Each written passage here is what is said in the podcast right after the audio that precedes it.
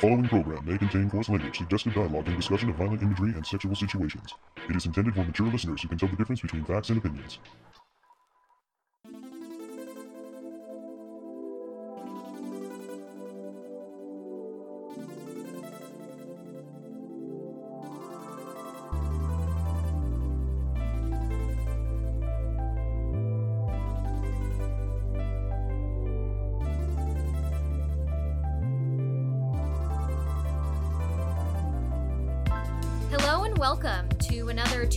Faithful Ladies takeover of the Toonami Faithful podcast. With me, I have Celia Rose, Director of Social Media. and Umeko Wong, editorial writer. awesome. So earlier this year, a group of us had a very long discussion about a Toonami show that heavily featured a certain character's clothing bursting off her at the most inopportune moments. Which kind of got us all thinking here amongst the ladies is fan service really servicing the fan? But before we talk about that, we're going to have that long awaited discussion about Harley Quinn season 1 marathon that aired earlier this year on Toonami. We know it's a little late, but given that it's the month of Halloween, it feels somehow kind of perfect. So, for those of you who did not watch Harley Quinn, it's a dark humor, uh, dark tone animation show based off of the character who is uh, Joker's girlfriend. And this series follows her essentially her, her journey after she breaks up with Joker and trying to find her identity as a, a single lady, but also as her own supervillain. Umeko, what were your thoughts about watching this? I thought Harley Quinn was hilarious, and it's right up my alley when it comes to um, the dark humor, and uh, so many f bombs, which I loved. but uh, I thought it was a very good, it was a very good series um, to where Harley tried to be her own woman, which I thought that was a good message for, you know, for the show, for her show, is that she's just doing her best to get out of the Joker's shadow and be her own woman and be her own villain. Yeah, so the, essentially the series follows up after she breaks up with Joker. Um, the first episode contains this really amusing sequence where she's in jail with Ivy, Poison Ivy, who's her best friend, and she's repeatedly telling her that Joker is a lousy boyfriend who doesn't care about her as she waits and waits for him to break her out. Finally, she breaks herself out and goes through this transformative uh, um, makeover. She gets a cute new outfit. She gets this big mallet, and she's like, I'm going to prove that I'm a competent villain, and I'm going to show up the Joker and prove to him that I can do this. So I felt like this was a sort of mix between like what all females I'm sure go through after a breakup. You're just trying to show up your ex like, I didn't really need you. I'm better than this. But also her own independence is really important in this. She's just trying to prove to herself. Celia, what are your thoughts? Do you think that kind of was a theme for the show? Yeah, for sure. And I remember there was a point where, like, oh, I can't remember the exact context because it's been a while, but where they're seeing visions from like their from their mind in like a dream or something like that. And it and it's about mm, I want to say it's about midway through, and her mind is still occupied by the Joker, even though they've broken up. And you know, and she's trying to be her own person and really trying to establish herself to show him up and that's feel felt kind of real because the reality is is after you end a relationship that it can be hard to let that person go so i kind of like that aspect and they played it off as like Mhm. a comedic bit too so that way it wasn't like oh look she still loves him it's the reality is is she can't stop thinking about him like everything she's doing is being motivated even though it's in spite of him it's still by the joker Yeah, and she's joined, of course, by her uh, best friend, Poison Ivy, uh, along with some sidekicks that become part of her uh, gang King Shark, Dr. Psycho, and later Sy Borgman. What do you think they contributed to this series overall? Umeko, let's start with you. Can I just say I love King Shark? I love King Shark so much. He's just so hilarious.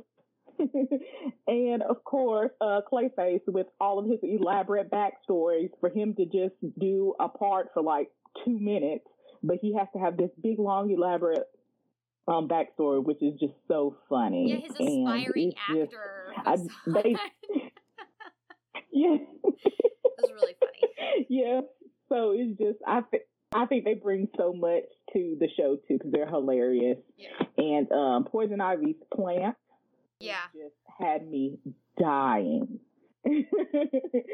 so uh, just those characters, they brought a lot to it too, and made it, you know, just so entertaining. yeah, I think my favorite aspect was the heavy uh, girlfriend uh, action between Ivy and and Harley. It's it's just very clear. Their their friendship is so indicative of like that situation but also of you know girlfriends in a regular situation too. Like they they act like normal women who talk to each other about their normal problems except that they're both supervillains. So i i liked that element. What did you think about the I, poison ivy's character celia? Um I liked her in this one, but at the same time, I'm not as familiar with DC to like compare her with other versions of her. Mm-hmm. Like, I think I've encountered her a couple times in other comics where it's been a bit more serious. So this version of Ivy felt more like a I guess kind of a millennial sense of humor instead of, you know, this dark, you know, femme fatale that is out there to try to kill people. Um, so I kind of like that. That felt a little bit refreshing compared to what how, how I've encountered her before.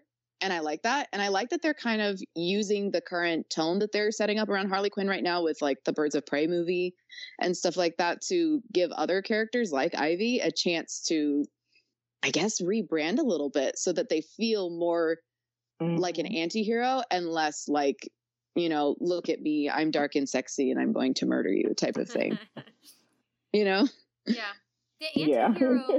really fits in well with Toonami in my opinion. I mean, aside from the dark humor and it was it, and it was incredibly amusing to see a show where things are bleeped out frequently during the during the Toonami run itself, and I just thought, you know, this this kind of works for Toonami. It's got that that action, but I think that the element of of humor as well as action you know for for that block show. I mean come on what else do you want to watch at that time of night in my opinion? But it, it really worked in my opinion as a Toonami show even though it was purely promotional for the hbo series. I i think that they're doing a good job. If they're going to bring in DC content, something like this fits.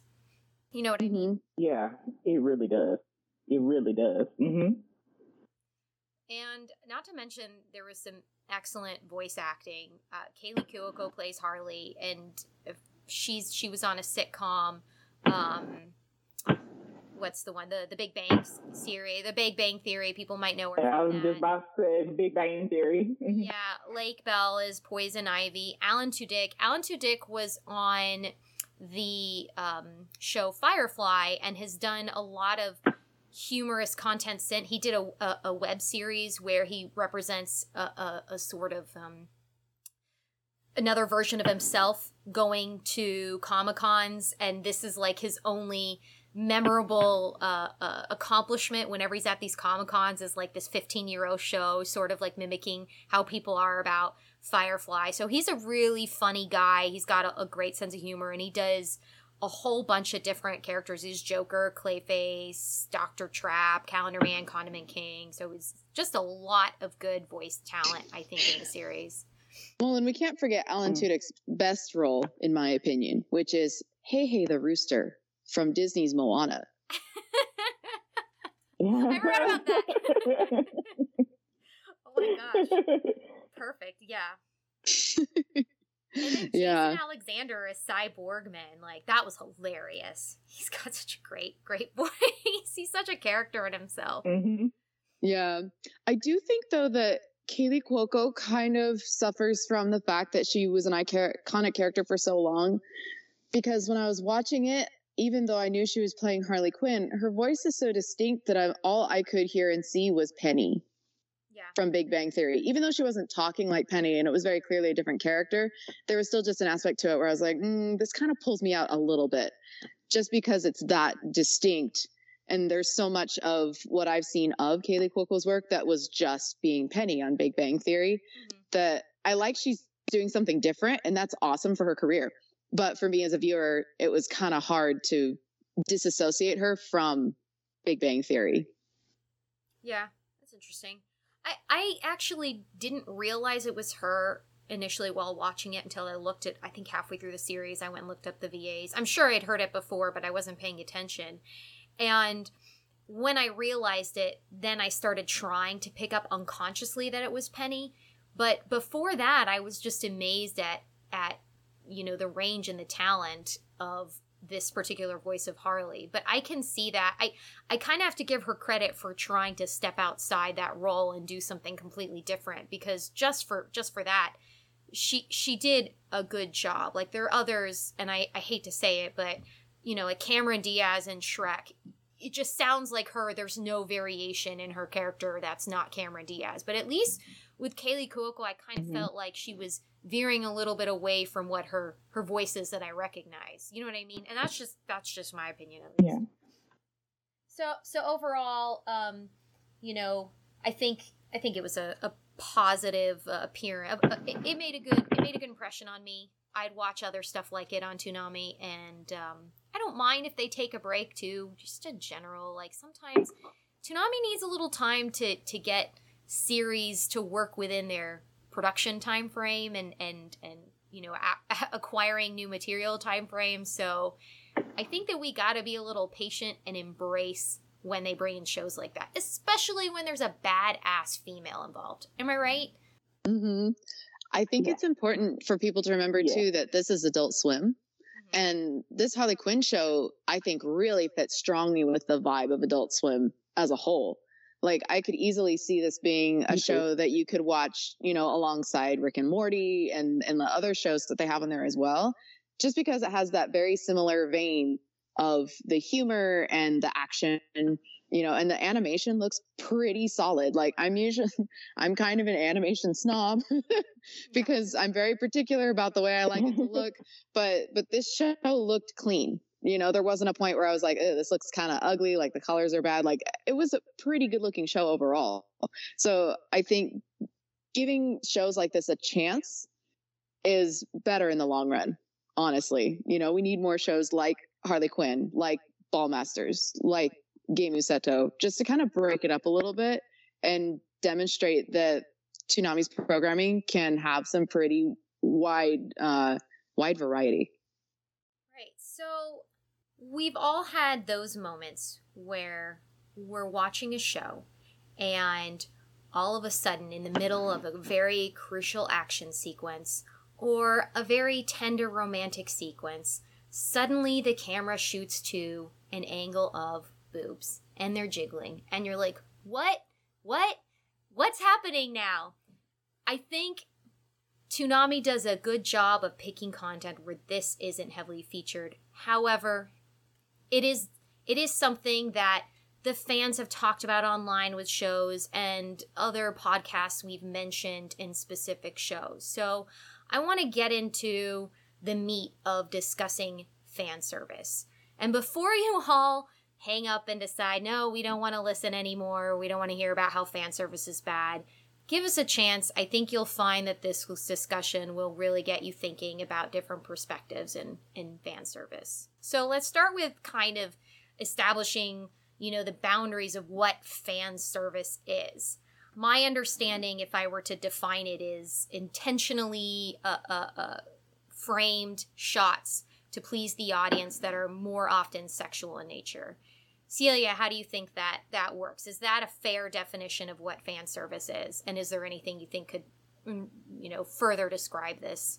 Well, it's of one version of fan service. Overall, fan service is the meta acknowledgement of the audience, and that can be done through titillation with lewd and sexual imagery. That can be done with callbacks to anything that happened in previous installments in, say, a franchise like Star Wars has loads of fan service where they'll mention characters or different places by name you know, or even have them appear in a TV show or a movie. Megas XLR is loaded with fan service because it has Easter eggs referencing like space battleship Yamato, Transformers, that kind of thing. Mm-hmm. So depending on what you're looking at, as long as it's that meta acknowledgement of the audience, that's where the fan service occurs. There's just a lot of different types of it. So let's hone in on what we want to have for this discussion today. I'm thinking more the random and gratuitous display of um, panty shots, leg spreads, glimpses of breasts, of, of sexually uh, charged images. Uh, and I think that when the average fan, while while we can acknowledge certain fan service includes, like for example, in, in Gundam, they do a lot of close up shots shots of, of details of the mecha. Um, you know, the average person when they're discussing fan service might primarily jump to the uh, sexual nature of fan service. Is that is that fair to say? Do you think? Mm, yeah, I think so. I think more people tend to identify other like meta acknowledgments as Easter eggs. Mm-hmm. And so fan service has definitely, I think, over the years become more and more associated with sexual imagery or or things that are meant to excite the audience just through that imagery, not necessarily like look at this cool callback or look at this cool reference. So when you're watching a show, Umeko, and you get these raunchy clips of panties or boob boob animations inserted, um, what's your what is your experience generally when when that comes up? Okay, so whenever I, you know, just watching an anime, and next thing I know, there's jiggling boobs. Uh, I just think about who the target audience is. And for most of the on an anime that's shown, they are catered to um, you know, boys, teenage to young adult boys. So of course that's on their mind. So of course when they, you know, hey, show them some jiggly boobs. You know, they like that or a skirt flips up. and so that's the main thing I'm thinking about. I'm just thinking about, hey, they're trying to, you know, just trying to cater like, a little bit to yeah you feel like you're not the intended yeah. audience when you see that image is that correct yeah that's correct i don't think that they're you know trying to get people not to watch. They just like, hey, we're we want these young boys to keep watching. So every now and then, this just throw them some jiggly boobs real quick, or you know, have a character that just minded their business, and then this other character who's cu- curious or whatever goes and like squeeze a boob. So uh, I, that's what I just think. It doesn't like make me not want to watch watch it, but sometimes it's the amount of um, fan service in some anime that makes me like, okay, was that necessary? Yeah. But I just think about, you know, the audience that they're catering to. So that's what I think about it. So with the overall definition of, of what is considered fan service, Celia, um, do you would you do you think there is a uh, quote unquote good or bad version of what fan service you see in anime? I think so. Like for myself personally, I approach, uh, especially fan service regarding like sexual imagery and that kind of thing. I take it by case by case because sometimes you have situations where the character is clearly not in control of it and whatever is happening is being done to them. And that's where, for me personally, it feels less ser- servicey for me and more for people who are into that kind of content. Um, and that's where I start to feel like it's just not my thing or kind of gross. Um, but I think that fan service situations where the character is, you know, for lack of a better term, has agency in the fan service, mm-hmm. where it's the character doing it themselves for the sake of a gag or because it's something that's to be expected of the character, then I'm like, okay, like I know what's coming, so I know what to expect. And it doesn't feel as out of place or doesn't feel as alienating. So that, and but I know not, not everyone kind of takes that approach with it because for some people they will watch shows specifically for the fan service. Like there are there's an entire genre out there dedicated to just having you know panty shots and boob jiggles and oh no I tripped and fell and my chest you know landed on my senpai's face. Oh no, you know. So I think it really just depends on what you're looking for in a show. You know. I have found that when it's not expected, and when I say expected, I mean, um, so so think of a show like Keijo, where you have these very voluptuous women sort of duking it out in this quote unquote sports anime. It has a very clear intention of what you're going to see when you watch it, versus a show maybe like Fire Force or um, Sword Art Online, both of which I've been on Toonami. The issue for me is that I'll be watching what is supposed to be an action show, and suddenly my eyes are assaulted by a big, you know, bubbly chest shot or clothes bursting off a character. And it's like, I didn't come here for this. And this isn't improving my viewing experience. It's actually detracting from what I came here for, which is action.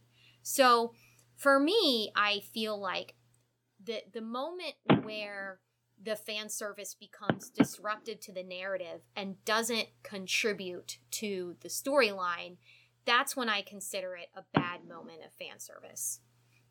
You know, and one of the um, most I, I, I think this is the most memorable for me, which got me thinking about this discussion overall, uh, was season two of Sword Art Online. And I know SAO is a very controversial show amongst fans in general of Toonami, but bear with me on this, listeners. Uh, there's this scene where uh, Asuna is trying to escape from the creepy guy who trapped her in uh, the, the the the other world, and she she manages to get so far in her escape, and suddenly these tentacle like objects capture her. It scoops her up and hangs her upside down and then suddenly the tentacles are like squeezing her and rubbing all over her body as she's screaming and crying out in terror. And then you're just kind of stuck there watching it as she's helpless. Not only was the image very disturbing for me personally but it also it, it i felt like it took complete agency away from a character that we know is a badass warrior character from season one and she's she's known for being one of the best swordswomen of the series. She's known for being incredibly strong, and here she is put in a situation of vulnerability, but it's not even one that adds to her depth and character. It's one that is robbing her of any any strength and it's robbing her of her uh, of her control over the situation and and i just it really stuck with me because it, it was very demeaning overall to the character of asuna you know what i mean did mm-hmm. any of mm-hmm. you experience something like that when watching when watching any of these shows or or something similar from Toonami or otherwise? Um, I I feel like um, I you know I feel a certain way when it comes to Fire Force because the show is like it is it's good. It is really good, mm-hmm. and I enjoy it. I enjoy the action, the story, and everything. Oh, but uh Tamaki, bless it.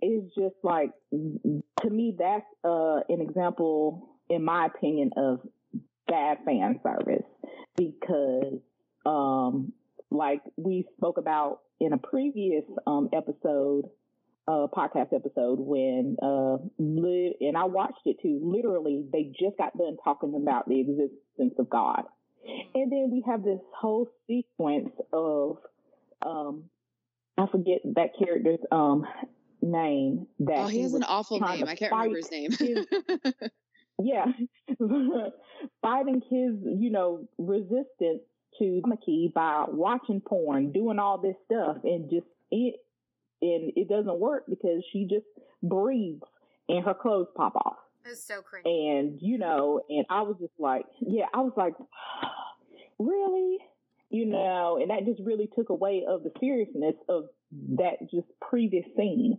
and um yeah, and I just know for sure, and I've seen it on Twitter how even in the first season when Tamaki would uh, show up and just close, you know, just everything that happens to her, and people have seriously, well, other women, they just stopped watching it. They was like, "Hey, fan service is a little bit too much for me. I'm done." Or mm-hmm. like, "Hey, I quit watching it because it was just way too much fan service." And I, in me, I was like, oh, if you just get past the fan service, the show is really good. But believe me, I but I completely understand why they stopped it. And I'm like, hey, you you lose, you know, other you know women, you know, potential fans of this show that are women who you do so much fan service that you know you lose viewers. So that's my example of uh, excuse me, as an example of bad fan service to me, yeah. especially when the the show is really good, but then you lose people because of it. What about you, Celia? Mm. For me, I actually knew what I was getting into with Sword Art and Fire Force. Like when I think of shows that offer fan service to their audience, those are two titles that immediately come to mind. Like I'm not surprised by the fan service in Fire Force or in Sword Art at all. Mm-hmm. Um, but for me, actually, one of the moments was in the current season of Food Wars. Even though I know that that is an oh. an H, it is an H title. It has a lot of loot fan service already, right? Like mm-hmm. the food gasms are pretty much what has made it iconic. But yeah. what what what drew me yeah, out of exactly, the, yeah, right. What drew me out of this new season in particular is uh there's a character Momo who experiences a food gasm in the recent season but I didn't know until the moments before her foodgasm that she is a literal 12 year old. Yuck. This is a this is a show that's about high school kids, so it's already like, eh, that's kind of sus, but it's also not uncommon. Yeah. Uh, you know, and when you watch anime after a certain t- point, there is a point where you kind of become desensitized to it just because of the frequent exposure. Absolutely. Mm-hmm. But finding out that Momo was 12 and then she has an a food gasm where her clothes explode off was just so gross. like there's no other word for yeah. it. Yeah. You know, I I can handle the other fan service in Food Wars, even though a lot of it is just eye roll worthy. Some of it is kind of funny, yeah. you know, but uh, that one was just too much. I'm like, this is not good. This is a literal child, you know, even though the other characters in series are also children because they're high school students, but this is like a little girl that they're putting in this situation. Yeah. And that's nasty. So I think that's the first thing I that came to mind when I'm thinking of bad fan service. You know, you you you said something that actually really resonated with me. That that essentially we're so used to it, we've become more or less anesthetized to fan service, and we'll we'll take it, and and in order to watch a show that we might be interested in. Um, that's actually a disturbing fact in itself that we have made it acceptable sometimes as viewers by not challenging the moments that are not acceptable. So it makes me wonder sometimes, and I don't mean this, I love anime, and this is not at all to, to, to be a negative form of challenging, but is this medium simply not mature enough to deal with a subject matter like sexuality in a manner that isn't exploitative? Is and is there a more tasteful form of displaying fan service that won't be that that can be shown on anime? I think so. Yeah. You have to you have to look around and that's where I say that really the approach to it is to look at it case by case. Because mm-hmm. for example, um Evangelion is one of my favorite shows of all time. Yeah. Uh, it's also famous for its fan service as well even so much so that at the end of every episode, Misato says, There's more fan service in the next episode. See you soon. Like that's her sign off in every single episode. Mm-hmm. um, and in the most recent rebuild of Evangelion movie, there are ass shots everywhere, beautifully drawn. They look wonderful, but they don't like draw you out. They're just there. Right. Yeah. So it didn't bother me because even though I'm like, oh, there's another butt right there in the frame, it wasn't in a way that made me go, but I'm distracted from the story because this woman's ass is taking up half the frame. Mm-hmm. You know, I'm still engaged in what's going on. Um, you know, so I do think you can look at it different ways. Um, Ranma one half is kind of problematic just because of all of the gender identity stuff in it that at the time when it was written in the 80s is no longer good now. you know, there's a lot of issues with it in the mm-hmm. current fr- in the current context, but Ranma Half and and other older Rumiko Takahashi titles really taught me that a woman can show her body in those and not necessarily have it be the butt of a joke or have it be there just for the sake of look at me and my pretty breasts like because Ranma one of the things about him is that he walks around all the time naked because he's a boy, but when he's in girl Ranma mode, he forgets and continues to act like himself. Um, in Inuyasha, you know, Kagome and Sango are shown bathing pretty frequently. but it's not in a way that's like meant to go look at these young girls bathing. It's just they are bathing. Mhm. So I do think you have to look at Mhm. different titles and look at it in each context to determine whether or not it's something that we've necessarily been desensitized to and it's actually a fan service thing that's inappropriate or immature or if it's just maybe a cultural difference that we don't understand. Because i know one, thing that my friends have told me is that you know some of the scenes we see in shows where they're in a bathhouse and like the girls are teasing each other by touching each, each other's breasts and, and bodies and stuff apparently that happens. It's not all the time because it depends on like the relationship you have with the other people but it's not uncommon for girls to like tease each other like that in the bathhouse. Or men in particular really like to do you know the thousand years of pain from naruto that kakashi mm, does. Yeah. apparently that's a favorite among, among older men in in the bathhouse as well. So so there are some things that are just differences. Like americans would never think of do, of touching their friends naked bodies while they're at the you know while they're in a hot spring Mhm. that's just something we don't do but there are also some but in japan you know some people are okay with that so that's the other thing to consider is maybe looking at it through a different perspective just because of our own backgrounds Mhm. Yeah, in one sense, I can see that we might be evaluating Japanese culture through the eyes as a Westerner. Uh, but I also feel that there might be a cultural resistance uh, in the anime fandom to critique of of sexualization, objectification, and infantilization of characters. You know, we we talk about it in this form that that it's sort of we, we do it show an overall uh, problem that exists in both in, in, in both audiences and in, in creators and um, producers. So there there is a sense I think that there's an appetite for this discussion because I've seen where someone brings it up and there might be, you know, for example, on Reddit, which I don't frequent at all, you'll see a heap of abuse. But then when I have discussion with uh, on Twitter, for example, I'll see uh, fans be very, very adamant about saying, no, I did not like Tamaki's clothes bursting off. It ruined the show for me. You know, I'm a male viewer and I Mhm. I'm heterosexual, but I just didn't I didn't enjoy this at all. So I feel that there is some appetite for the discussion as a critique, not as a way to censor the content and change the culture, but as a way of saying, well, we as fans look for some representation of characters in a way that isn't solely an objectifying that. And also, sometimes the way they use fan service is a little lazy, in my opinion. They throw it in. oh there- definitely Yeah, they throw it in there to avoid Yeah. having Yeah. to give depth to a character. Uh, I think um, the Dragon Ball situation is one that probably a lot of people know. Bulma, who who's supposed to be really smart, a lot of time gets reduced Mhm. to this this really sexy bulbous character that Master Roshi's obsessed with. And I don't even know anymore what the point of Master Roshi is in the show because all he does is act like, you know, the the pervy sage character and it's like, okay, what is their contribution to the storyline anymore? It seems like it's just about having that so-called hilarious dialogue where she's hot and he's pervy and and that's it. And it's just lazy writing Yeah.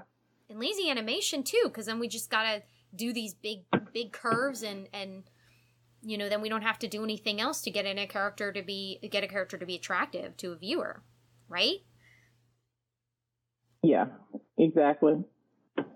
yeah Mm, i do think there's a point where the gag gets old hmm right like Very old. like like I know we've mentioned Tamaki a lot, but it's because the Tamaki issue in Fire Force is very glaring. Tamaki is yeah. an example of the poor writing in Fire Force. Master Roshi's constant pursuit of women is an example of poor writing because the gag the joke gets old after a while. You know, and don't get me wrong, I love OG Dragon Ball. Like it's my favorite installment in the Dragon Ball franchise. But there is a point where you're like, "Hey, this joke is no longer funny. Can we find some new material instead of constantly leaning on the same one?" And the same thing with Tamaki. Like, if that episode with the, I cannot remember his name. I want to say it's like Revenge or something. But with that episode where he tries to use, you know, adult entertainment to strengthen himself, but can't because, you know, I guess it makes reference to the meta of, you know, oh, the real thing is much better than whatever you can watch. Like that would be funny if it was its own thing separate from the serious dis- discussion and if it kind of gave a little bit more support for the joke because it's completely lost just in that 15 minutes, mm-hmm. you know? So I do think there's a point where you have to realize that fan service could just be hiding just bad writing where they can't figure out what to do. Like a great example of this is uh, for non-sexual fan services, Yashahime. Yashahime leans so heavily on meta fan service to hide the fact that they don't know where the story's going. it is so messy and the plot is all over the place. But they're like, oh, but remember, you like Miroku, here he is. Oh, but remember, Kagome and Inuyasha, you like them, here they are. But when you look past that, you realize that the plot is a mess and it's not actually going anywhere. Mm-hmm. So I think that's one thing that can be easy to overlook. Um, I do agree, though, that no one really wants to talk about it. So I've been moderating a very large Facebook uh, anime community. It's about 20,000 members for the past four years. And anytime someone wants to discuss things that are, I guess, do any sort of critical thinking about anime, mm-hmm. people shut it down. Topics yeah, people shut it down right away and they're like, well, this is just the way it is. And I think that actually goes back to a bigger problem just with media consumption as a whole. It's either you like it or it's awful. There's no in between. There's no being able to look at it go, well, I like these things, but I didn't like these things. And that's how it affected, you know, my experience with this piece of media overall. And that's really going away. You know, it's not part of discussion anymore which is a shame because I think that there's so much that anime can provide just in terms of different types of storytelling, you know, looking at different types of fan service and seeing, oh, was this actually funny? Was this just weird? And was this one just gross? Um, but you can't do that when people aren't willing to even discuss that their show may not be perfect, mm-hmm. when the reality is there is no such thing as a perfect anime. That, yeah, that's a, a really great point. Umeko, what are you thinking about the taboo topic of fan service? Yeah, I just think that just people they just don't talk about it or they just some people just take it for what it is.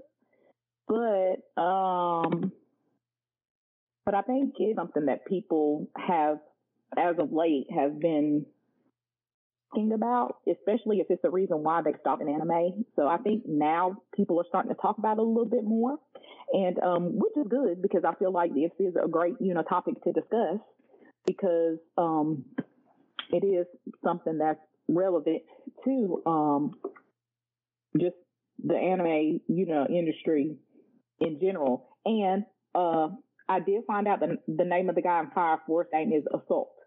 Oh, so that's his. Oh God, that makes it um, so much worse. that makes it so much worse. Oh, sorry. No, it's fine. I knew he had an awful name. I just couldn't remember if it was like revenge or like ang- I was I'm like it's a stupid name with its one word and I can't remember it. No, because it, it comes with a lot yeah, of Yeah, that makes it yeah. It that makes it so me, much worse. But yeah, it comes with a lot of implications because it's clearly driven to be a, a, a sexual in nature, all their their encounter and then his name is assault. It's like, well, where are you going with this Fire Force really? Where are you trying to go with this? it doesn't it doesn't improve yeah. the viewing experience. But I I think I think the overall point here is that not to censor anime, but fans need to be able to openly discuss the level of disruption and discomfort that they have during these moments so that they can challenge creators and producers to make considerations about whether it's appropriate or not to include those moments in anime and manga. Don't you think? Yes, I, I really do. I find that Toonami is a is a good job of being selective about more quality content. They obviously don't show programs that are primarily based on fan service. And Food Wars is the exception, but with Food Wars, you know exactly what you're getting. So I can't entirely, except for some of the more cringeworthy moments, um, you, you, I can't entirely complain. I've enjoyed Food Wars. I find it incredibly amusing, and the the foodgasm gag, you know, it's it's one that I get the simultaneous eye roll and and chuckle from because I'm not taking it. It doesn't take itself seriously, so I'm not going to take it seriously. But that you know what you're getting. But then Yeah, another me show either. where I didn't Yeah. come here for this. Um, you know, T- Toonami, I think because they have such an excellent staff of producers that they they try to look for quality content, but also they try to look for things that fans will like within this genre of the Adult Swim brand of action animation and, and some kind of edgy shows. I think a really great example of this that people either love or hate is Kill la Kill. Umeko, I, I seem to remember that being one of your favorite shows, right? Kill la Kill? Or am I getting that wrong? Uh, I hadn't really seen that beginning. I hadn't seen that beginning to end yet. well, um, maybe There's someone else I'm thinking of. but yeah, Mm. Kill, Akame ga Kill. Now that one, now that one was good. Yeah. I like I like that one as um as far as one of my favorites that they've shown and um yeah they didn't really have too much fan service in that one that I can remember. mhm. I just remember, you know, some scenes with Esdeath, you know, Yeah, Akame ga Kill, yeah. you know, in the bed with in the bed with the main character.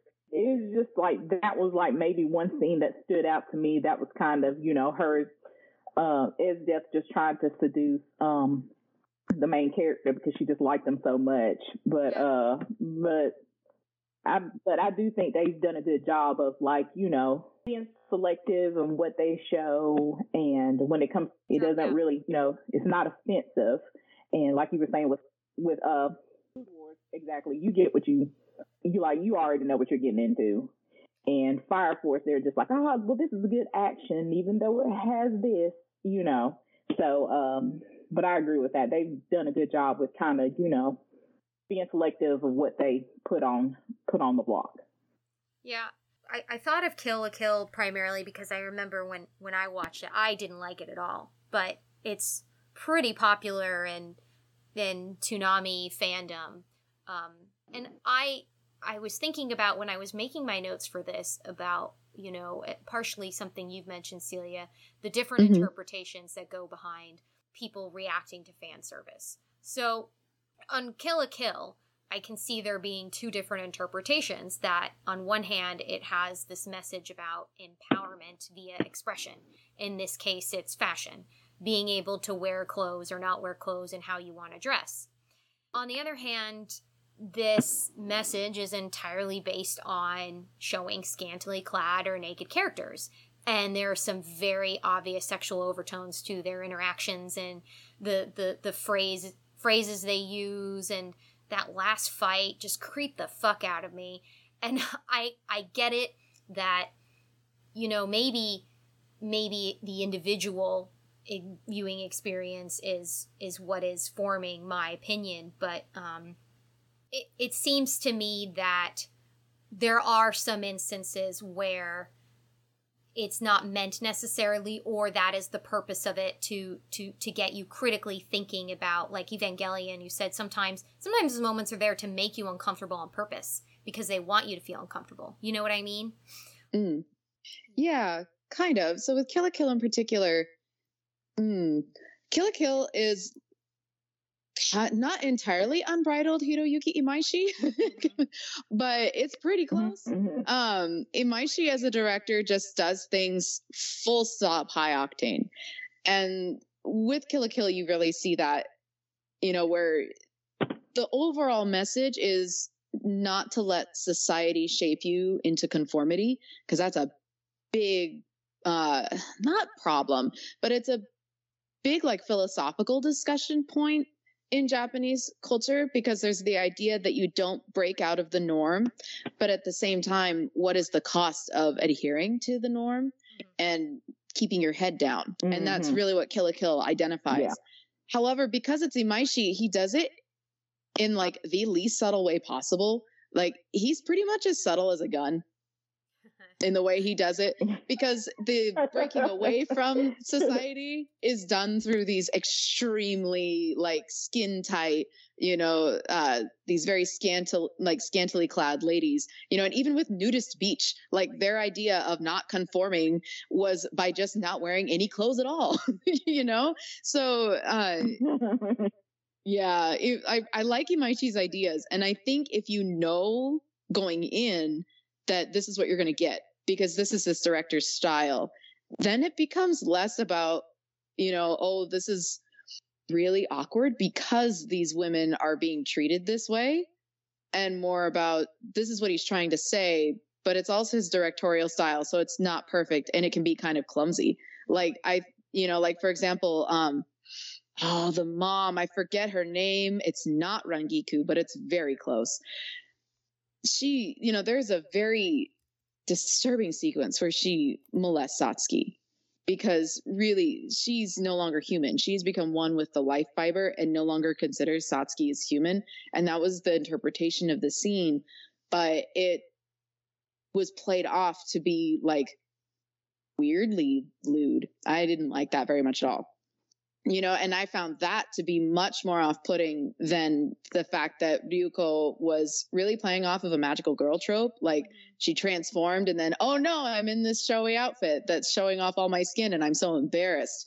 you know, because I think that reflects more of what that meta commentary that Imaishi was going for with don't conform and stand out the way you want to, because she had to be comfortable with standing out to fully access the powers of oh, what's his name? Senketsu. I think that's it. Um, yeah. So yeah, Kill la Kill didn't strike, didn't really give me that impression when I watched it, but I also watched it in Japanese and it's a wordplay heavy show. So I don't know if the dub kind of made it seem differently because I didn't watch it in English. It is interesting though that there there's a common theme here in this discussion about knowing what you're in for, knowing what you're what you're getting when you watch a show. Mm-hmm. Um, I don't go to shonen to see it fan service. Like my idea of fan service in shonen is like my little girl crush on ex male character, you know, fighting and doing something cool through his fighting and rescuing someone else. Like that's the extent of me getting into it. Like, and and Fen I think is a good example. We've gushed about Shitan. I have I make no qualms of saying I think he's a really hot character, but like it's it's not like they're showing flashy shots of him half naked and he's he's going around like hopping in baths and everything. You know, he's just he's just being his best self with his bow and arrow and I think that's hot, you know. So so I go in there, I know what I'm getting and at no point would it be jarring for anybody else seeing him like that? You know? And this is the point where I think fans uh, can can play an active role because there is a way that we can be critical without asking for any kind of censorship. So there's good content out there where that kind of fan service isn't heavily featured and it and the storyline moves smoothly and and if there is any moment it's in par with the narrative like like something specific where you have um for example Fena and and um what's the Yukimaru's awkward relationship. If there was like a moment where they had an accidental encounter, I might be more inclined to, to go along with it and not be disturbed by it, given that they've established this sort of fifth grade level romance and they're both adults clearly, so it'd be it'd be amusing to see that. Mm-hmm. As opposed to something, mm-hmm. I know that I I love. I've said this before. I love shonen, um, but you have like a show like Black Clover, which is definitely a favorite of mine, but I feel like even though it's written into the content to show like these these women and men, you know, and hyper sexualized characters, I still feel like I have to ignore a lot of it to enjoy the show. And that's the part that's frustrating to me. I shouldn't have to deliberately say, you know, this this bothers me in order to get content that I like, but but I do and I shouldn't have to ignore something in order to enjoy a show. You know what I mean? Yeah. Exactly.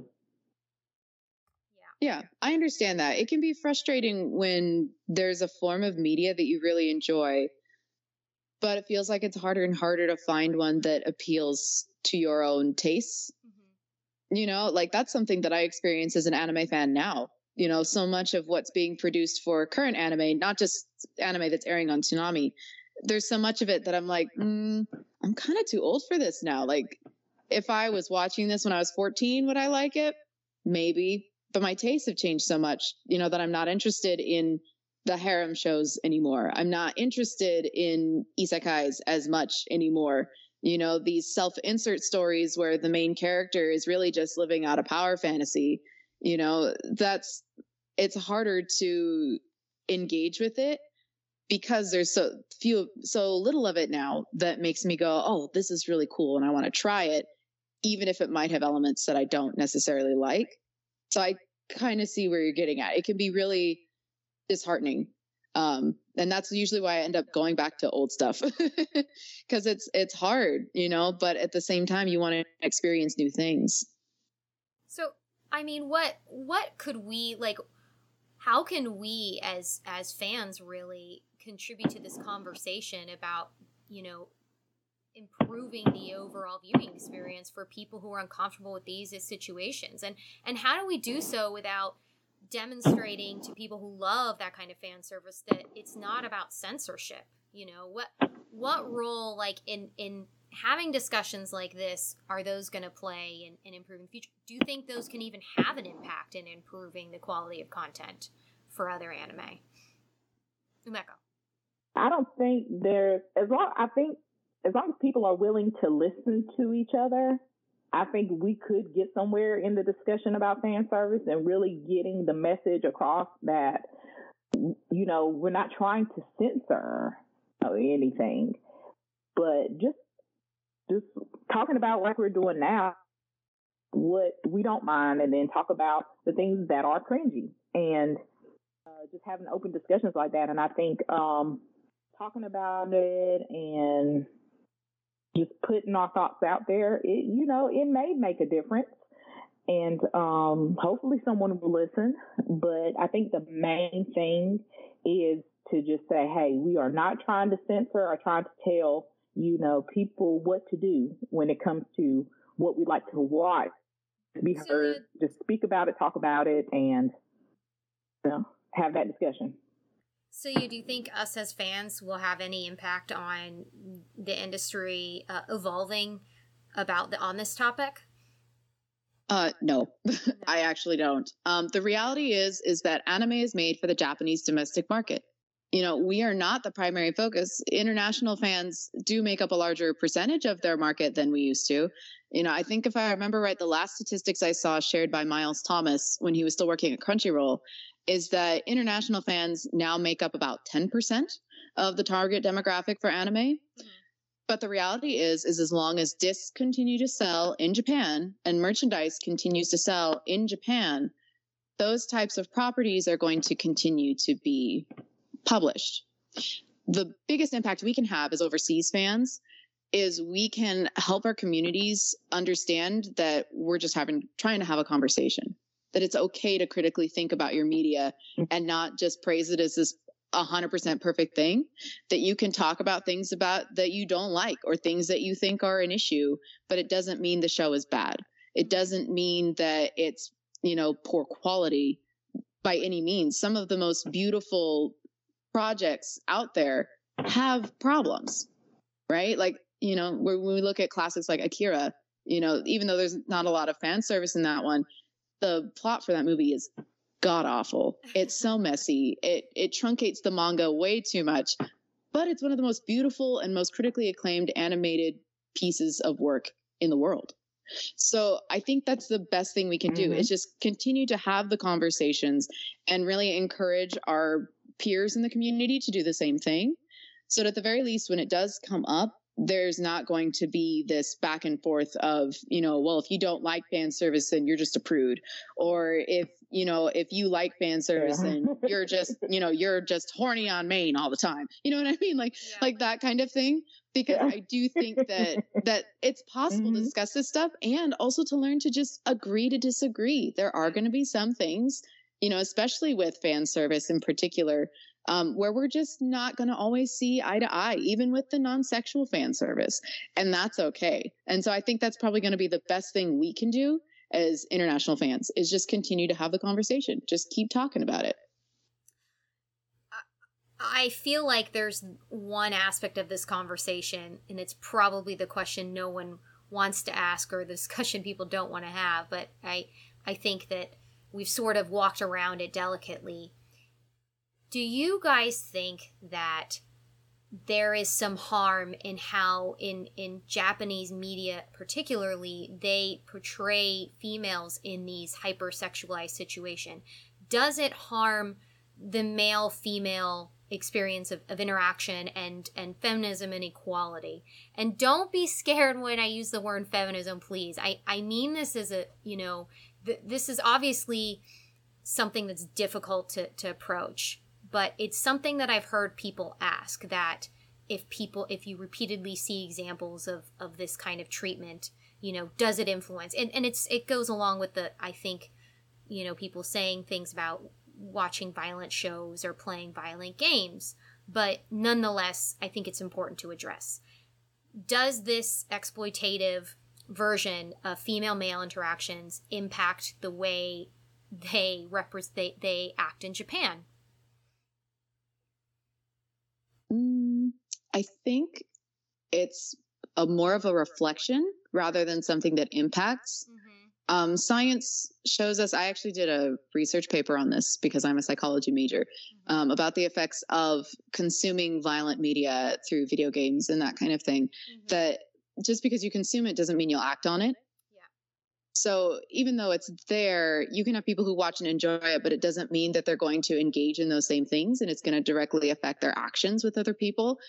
However, I do think that the fan service and these uh, hypersexualized situations do reflect Japanese society's perspective of women and their position in society. Because even though, you know, Japan seems like it's really advanced in a lot of ways, it's very not. It's very much not, you know. Um, women can have careers now, but they still have to decide whether or not they're going to give up their career to become a family woman, even though the reality is is that everywhere it's much more difficult to have you know a single income family household right women have to work but there's still that societal expectation that oh once you have children you have to take care of the house and your family um, and really that women are treated like objects like i do believe that they're making steps forward you know because i you know just when i visited obviously it's a very narrow scope because i'm only there for a few days and i'm seeing it as an american mm-hmm. but it does feel like you know it's modern society. It doesn't feel like i'm going to the dark ages when i'm over there in terms of mm-hmm. how women are treated. But the fact that it persists in their media tells me that it is a common like a commonly shared per- perception of women if that makes sense. I it makes me feel that us challenging our entertainment industry then to start uh, being more considerate of how this is reflective of that and perhaps demonstrate other forms of female male interactions you know by it, that that might help improve the perception. And and of course this is this has no basis probably in any actual science but i think that if if we're perpetuating the idea that this is how people act and we just have to deal with it then we're not really we're, we're not really doing anything to improve the situation in the entertainment platform you know? And and i'm not i when i when i see these moments and i i react to them. It's not just as a female viewer sometimes it's just me and my background and my upbringing and i'm uncomfortable. So i would imagine that each individual has a comes to a situation with a similar you know a similar background of of that influencing their experience. But when we have series that don't show these isn't that a more positive reflection of how uh, we want w- w- of the things we want to see in our entertainment. And by applauding these series more and giving them them you know a, a greater platform for just in just uh, um, entertainment in general would we not be taking a step forward in making that kind of change that kind of positive change? I think it would help, but it's not going to make as much change as we would think it would. Mm-hmm. That works for American entertainment. yeah American entertainment is very sensitive to the way American fans react. I'm going to be real with you. Japanese companies don't care what Americans have to say. yeah You know, so even if we're having this conversation and we're saying that, you know, oh, this is bad, like Attack on Titan has a lot of problems in it. Why is this so popular? And we need to be more critical of it Mhm. because of the issues in Attack on Titan. However, Attack on Titan performed extremely well, even when like the people of South Korea, like South Korean fans were having problems with it. Nothing about Attack on Titan changed, right? Because they they're not interested in what their South Korean fans have to say. They're interested in Japanese dollars coming in Yep. from Japanese consumers. Mhm. So we can talk about it all we want. The point where I see where we may have a little bit more impact is it shows licensing companies that, hmm, is this a worthwhile investment? Like if people aren't going to stream it or aren't going to engage with it as much because of what's in it, maybe it might not be a good idea to license it. But it's not going to stop studios from going, oh, this is a really popular title. We're going to adapt it and we're going to make it into an anime because ultimately everything is a business. They have a bottom line that they have to meet. And listening to the 10% of their demographic is not going to benefit their bottom line where their largest source of um shoot i forget the word it's not income but they're really the largest source of really any profit that they're going to make Mhm. when that's in japan Yeah, I feel the same way. I feel like yeah, they're not gonna. I don't feel like they're gonna change um change too much. Um, I agree with Celia when it comes to that because it's like, hey, they're gonna, like you said, it's a business, and they're gonna, you know, keep, you know, making and doing, you know, the anime as they as they see fit, and um, but yeah, they're just like, hey, well, making money over here and the you know Americans if they don't want to see it or consume it it's fine. But and i agree with you when it comes to you know attack on titan and all of the ooh, problematic references it has. And you know it's still a very popular uh very popular title. You know yes and even in attack on titan i've discussed this before and written about it when it comes to oh, the very problematic things in it, you know, it's still very popular. So, um, I mean, like I said, as long as it's popular, it's making money, and um, licensing companies are willing to um, license it and make an anime, they're going to keep doing it and not really change. And I do think, though, as we see more prevalence with co productions in particular, that's where you may see a little bit of a difference. absolutely Because now you're, because it's an international co production and it's being intended for a global market, I think that's where you're going to see the change. Because uh, when you have a company like Netflix or Disney, for example, where Americans aren't necessarily their largest demographic, but they are one of the largest, you know, China being the largest demographic overall. Um, they're going to be looking at this as how would Americans perceive this? How would the Chinese perceive this? How would Europeans perceive this? So when you look at co-pros, that's where you see that they feel more like they have an international appeal unless of these very specific like Japanese storytelling styles or like Japanese, you know, gags and and jokes because you're not going to get them unless you're familiar with them or unless you were raised in that society, right? You know, Fena is a great example of that where there's fan service in Fena, but it's not like lewd fan service. It's callbacks to, you know, late 90s and early 2000s when Fena gets bonked on the head all the time for talking too much, right? Um, I haven't watched Castlevania myself, but I haven't heard anything coming out of it where it's like, oh, this feels very Japanese. In fact, I hear the opposite. Most people, when they watch Castlevania, are like, this doesn't feel very Japanese at all because it's an international co production, right? It's So with definitely a series you need to know what you're getting before you watch it. That's for sure. Because if you don't, Right. it's an incredibly jarring experience. Oh, yeah. my own personal experience of that. Right.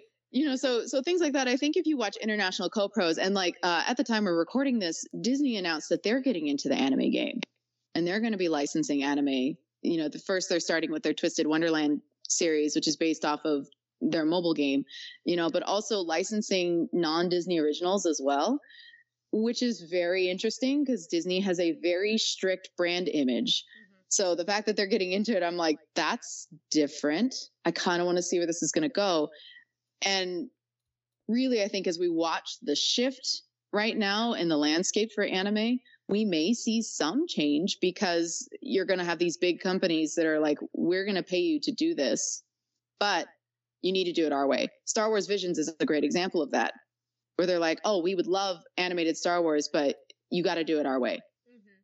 Otherwise, you don't do it. You know, so for things that are made specifically for the Japanese domestic market and then are licensed basically as an import title, there's not going to be a lot of change. But I do think Netflix and Disney pay attention. I, I think pays for their co-pros. too. They'll be listening. Yeah, I, I think Toonami pays attention too. I think they they have seen what fans react to and the content that they're craving, and they've been able to gauge that appropriately. So we we have one series that's primarily a, a, a fan service show, and then we have other serv- if we have other series that aren't. So Mhm. I, I have noticed that you know co-productions and and um, services that primarily have a, a larger U.S. audience do listen more to the fans and i would agree that this is the part where we can be vocal about what we would like and i don't mean obnoxiously spam Jason DeMarco. please don't take Right. that message please don't take that message from this but but praising series that you like and having thoughtful critiques about what you don't like about series and being able to do so without having abuse or people saying this is just how it is in Japan that's okay. If that's the way it is in Japan, that doesn't mean you can't be uncomfortable with it. You know? Exactly. It's not taboo, and in fact, it, in fact, it gives you more rich areas to discuss if you're able to really think about well why do i feel uncomfortable why is it different why is it okay for this this member of the audience and not this member that's okay to have and it's never okay to be abusive or mean or shut down someone else for expressing their feelings because in the end we're a small community here overseas and we have to band together. We have to be positive and we have to support each other and uplift each other. And, also to, to, to have any kind of impact on the industry and the content we want to see here we have to do so as a, a unified force.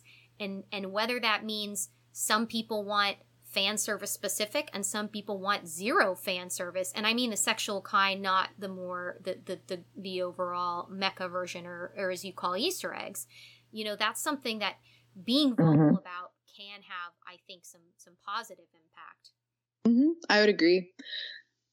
We just Yeah, gotta I learn to respect too. each other's Definitely boundaries. yeah yeah you know, like Oh my I gosh, love, like yes, I love not- fan service, yeah. right? But I'm not going to tell someone who doesn't like it, like you have to watch this show and you have to enjoy it, even though you're uncomfortable with what's in it. Like, no, that's just rude. Yeah, it's rude, and I'm just like, you know, no judgment. I think the only the only thing that I I find that that can be frustrating for me as a fan, you know, is is when it is disruptive. That's the point where it becomes a negative viewing experience for me.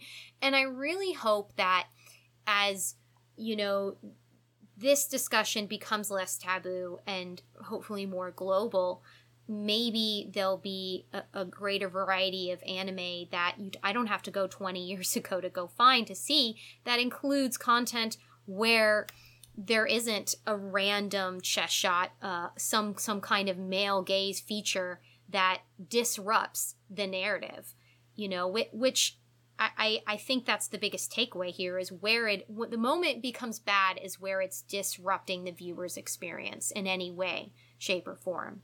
So even Yeah. though it's great to, to to say, well, if you don't like that show, you can watch this show.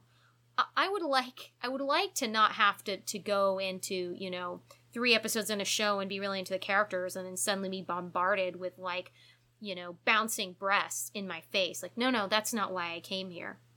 It's a factor we all have to deal deal with. and I think it's it's important we take away being um, positively communicative and understanding of cultural differences and understanding of fan preferences overall. I think that would be my takeaway.